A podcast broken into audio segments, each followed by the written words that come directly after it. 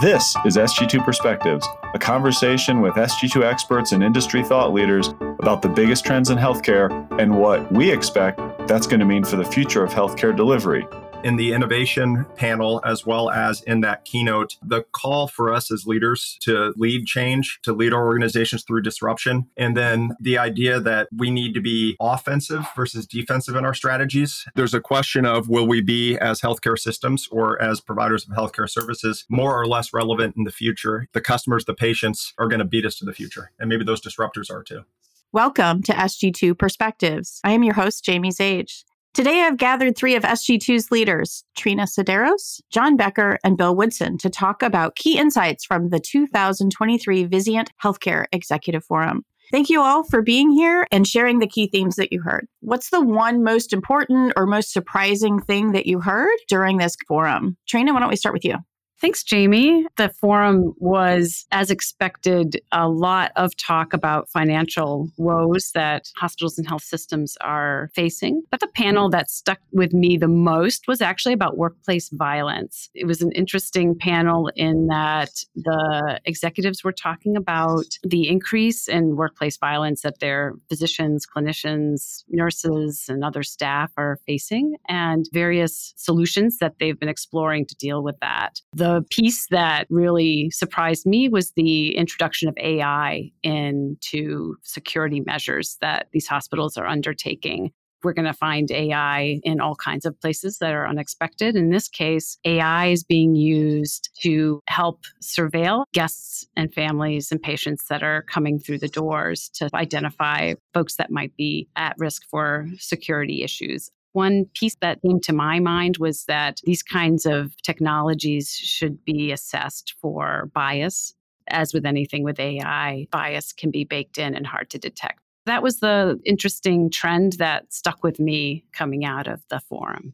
How about Bill? What did you hear? I'm thinking specifically of Dr. Omar Lateef, who's the CEO of Rush. And he mentioned something and he told a good story about it. But his punchline was that our customers, our consumers are beating us to the future. He put that in context by saying that he still practices and he wanted to give a patient a flu shot took him 20 clicks on Epic to do it. So he really thought about just sending the patient literally down the street to CVS to get it taken care of. And he talked more broadly about how other parts of our economy, and specifically, he used his experience with this app with Delta to just frame how far healthcare has to go to meet the needs to respond more powerfully to where our consumers are expecting us to be. It's great. And John, round us out for the top three. I'll take a slightly different track here. In the keynote, Peter Sheahan talked about our need to be students of change and students of disruption. In the innovation panel, as well as in that keynote, the call for us as leaders to lead change, to lead our organizations through disruption, and then the idea that we need to be offensive versus defensive in our strategies. There's a question of will we be, as healthcare systems or as providers of healthcare services, more or less relevant in the future if we're clinging to the way things were done looking to avoid an outpatient shift, moving more slowly toward digital. That's a more defensive strategy and frankly will going to be less relevant in the future. The customers, the patients are going to beat us to the future. And maybe those disruptors are too. Those are some really interesting insights. I'm surprised that really the workforce component didn't come up. And that is, we know, still very top of mind. What did the speakers and the attendees have to say about workforce? Well, definitely workforce did come up over and over and over. It's probably crisis level at this point. One piece of it that is interesting to note is the post acute care facility piece. I Remember during the pandemic, watching the monthly Bureau of Labor Statistics numbers come out for healthcare. And over and over, month after month, the number of people employed in nursing homes, skilled nursing facilities, these kinds of places dropped precipitously. Even as we've seen the labor workforce for the rest of healthcare rebound, we have not seen that as much in this area. We're seeing that now, the fallout of that in terms of hospitals not having a place to send people, to discharge people to. That creates all kinds of impacts in the hospitals. So even beyond the actual employment issues in the hospitals that hospitals can control to some extent, the impacts across the ecosystem are also having an effect. And that's very difficult to solve for. That's an interesting and worrisome trend that has continued even now, years after SARS CoV 2 came on the scene. Bill or John, anything you want to add? Yeah, so two takeaways for me on workforce. I heard several comments about the challenges of hybrid work and managing a hybrid workforce in a variety of ways. We've not trained people how to manage a workforce like that. There is certainly a percentage of the healthcare workforce that does need to be in person for their jobs, and there's a bit of resentment in the culture if people don't have to be there. We heard two CEOs talk about the cultural challenges of getting or adjusting to a hybrid workforce as part of the future. It's a work in progress. The other recommendation came from a CEO from one of the UPMC hospitals who described his success in having what he described as food truck Wednesdays. So he's been working on everything to find ways to engage his employees. And he found that bringing in food trucks once a week gets people to show up. He can talk to them and get the input that he's desperate to hear right now. A third one has to do with just a recognition of the struggles of documentation and Epic, which we've heard many times before. A specific example of of a CEO saying, We did the work operations study of the nursing staff. And sure enough, they were spending 40% of their time just documenting. So we went out and we hired six nurses just to do that for them. It was the first time a nurse came to him and said, You actually listened to something that we said to you, and we're grateful. Those are powerful things that I took away. Bill and Trine, there was also a comment from one of the participants on a panel around using AI. There's also AI in assessing your current workforce and whether or not that workforce is more or less likely to stay or remain with you in terms of retention. It looked at things like age, commute time, the age difference versus the leader, 30 plus variables that predict who is most likely or least likely to leave. That can be a powerful tool also as you think about managers, all of our ability to engage with staff to ensure that we check in with those who might be less likely to stick with us for the long term this technology is making its way into every nook and cranny of healthcare. And we haven't even mentioned the large language model technologies that I can imagine might solve some of the charting and documenting issues. A couple times you and I have heard Ken Kaufman speak and talk about what he sees as the future of healthcare and challenges from a revenue standpoint, from a growth standpoint. At this conference, this relates to staffing and workforce as well. He mentioned the need for a chief appointment officer. Now, we can argue whether or not that is something that is needed or just a sign of something really wrong with general healthcare delivery. The stories we're hearing around wait times for select specialists in certain markets, probably somewhat related to workforce rather than just our scheduling capabilities as you think about consumers and what we're shopping for, whether it's access, convenience, cost, this idea of being able to get in for the appointment is an important one to consider. And Ken talked a lot about the time value of money and the delay in all the services downstream that occurs when that patient can't get in for the specialist visit. I wonder how workforce is impacting things like this as well. Bill, any thoughts? Ken's been consistent actually. And in his talk last year to us at our conference, he mentioned that to the leaders of health systems, the first one of you that really solves the patient experience consumer journey challenge will win. It's as simple as that because no one has sorted it out. Ken uses his own story now scheduling a colonoscopy in the Chicago suburbs to make his point. And he said he had a multi month waiting period or something like that. And then I texted John during that talk and said, I got into one in six days in the city, but I belonged to something called One Medical that referred me directly into the advocate system. And it took no time at all. It was a completely amazing patient experience, other than the fact that some random bill showed up and I still don't know what it's for.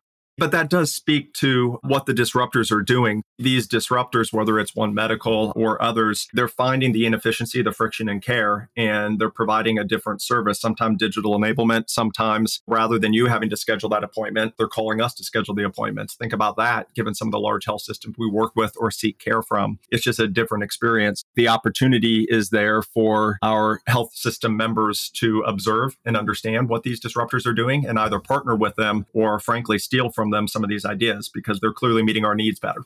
If you think about the health systems at the other end of One Medical that are receiving these referrals, that the efficiency is a benefit to them. I, like you, Bill, did not have any trouble, not to make this an ad for One Medical, but I had no problem getting in either for a colonoscopy, revealing my age at this point. That shows the value of partnering with these new entrants, that they can be considered threats or competitors, but they also can be valuable partners. A key part of all of this is to figure out what kinds of partnerships might be necessary or valuable. We all know where this is going. It goes back to the beginning comment from that keynote speaker that an offensive or a defensive strategy, and we could argue whether those are the right words, it's going toward shopping, it's going toward healthcare systems or the providers better meeting our needs on our terms. And we can try to protect the status quo, or we can think a little bit differently about how care is delivered and embrace these changes. Trine and John, you've both talked about AI. I'm curious what other focus on digital innovation was throughout the conference. That's such a big part of what we hear in the healthcare landscape. What was highlighted at VHEF?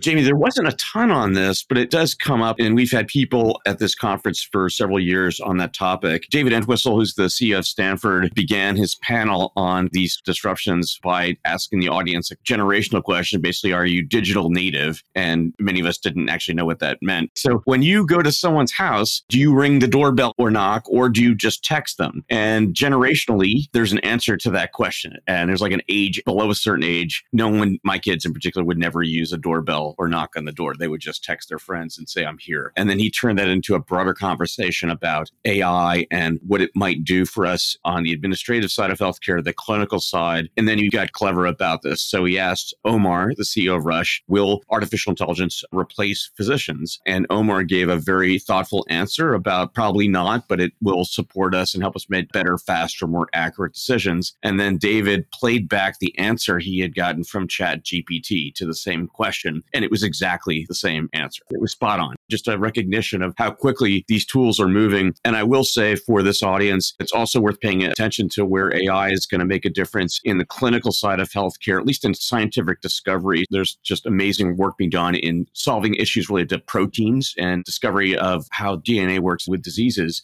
It's, it's accelerating more quickly than we can possibly realize. It was Omar also that wrote down this quote When you think about technology, innovation, AI, whatever it may be, the problem needs to be the lead, not the technology. Too often we have cool technology, then go searching for the problem to solve with our fun new gadget or capability. It's a nice reminder to keep the problem that you're trying to solve in the center and bring technology to bear rather than having that nice, fun new gadget or new toy and go searching. Dr. Schwartz was there on that panel. She's the chief innovation officer at Houston Methodist. And she brought up that there's different questions about how you measure ROI with digital and AI, all these tools. And she takes different views of it. We can put some financial metrics on this, but there are soft metrics of how it transforms work, culture, behavior. And she's trying to come up with different ways of looking at that to bring back that return to her leaders at the health system. Adding to that, what you said, John, using AI or whatever shiny new tool to solve a problem that you've identified rather than finding a problem to solve with your shiny new tool. I have to imagine that right now in every company, every hospital, people are discussing how can we use this LLM to do X, Y, and Z the opposite of what you're saying is happening everywhere. Even here on my team, we're wondering what can we do with LLM? What can we do with these chat GPT tools? Instead of saying, what problems do we have and what is the potential solution, which may or may not be that tool. But I imagine in hospitals and health systems, the same discussions are happening and that we'll see these point solutions. Maybe it's not the right solution for it. That is wise counsel to start with the problem, not with the shiny new tool. What I'm hearing through this is a lot of theme around the need to innovate. Can you talk a little bit about how this theme resonates with you and what we need to do to accelerate that innovation moving forward? Maybe it's not what we need to do. It's something that's happening that's underway already in the industry, which is there's a generational turnover of CEOs that is happening across our membership. I've mentioned this to John. I would guess that about 30% of the CEOs are new, and maybe some have come up through their health systems, some are from the outside, some come from different roles than the traditional leadership track. And I think that is helpful for the innovation journey that a lot of the systems are going to be on over the next few years. These are humble people taking on enormous challenges, including the workforce. And I think there's just an openness to change that maybe has been lacking in the last 10 to 15 years across health systems. I agree with Bill. You have some fresh ideas blowing into C suites across the industry. It's very difficult to think about innovation when you have financial crises like our hospitals and health systems are facing. And so the idea of thinking forward and completely transforming your enterprise is a very difficult thing to contemplate when you're dealing with all the crises on your plate each morning. In some ways, that change will come and be forced and that we are seeing with technology and with all these new entrants that it won't be a choice whether to innovate or not. It will happen because of these forces driving all of the change in terms of even the financial pressures will force new business models to be adopted. All of the new entrants coming in will force new business models to be adopted. In a way, it will take care of itself. It's just a matter of whether folks embrace it and try to take control of it or whether they let it happen to them. I think it was an Amazon story. When you think about their model, know where the customer is going and do your best to get there first. This idea of innovation, I think where you know where this is going, there are problems with workforce, problems with reimbursement. There are certain things that are no regret moves. This idea of care distribution, outpatient shift, doing a better job of meeting the customer needs. It is an opportunity to change. And Trine, I think what you mentioned brings us back to the beginning also, which is by definition, these are offensive or change oriented strategies rather than defensive or status quo strategies. We do our best work when we embrace that and push our members, our customers to seek doing things differently in order to get a different answer. And again, that's exactly what all of these disruptors or innovators are doing. They're doing different to meet customer needs. We need to figure out the same thing ourselves. I think those are some great closing words, John. Thank you so much, all three of you, Trine, Bill, and John, for joining me today on SG2 Perspectives. And thank you to our listeners, as always, for joining us. Thanks so much for listening to SG2 Perspectives. As always, I really value your feedback, input, comments, or ideas for episodes, and you can reach us at sg2perspectives at sg2.com. Additionally, I recommend that you check out some of the other Vizient podcasts, which cover a range of clinical and operational areas. Those can all be found at vizientinc.com backslash podcasts.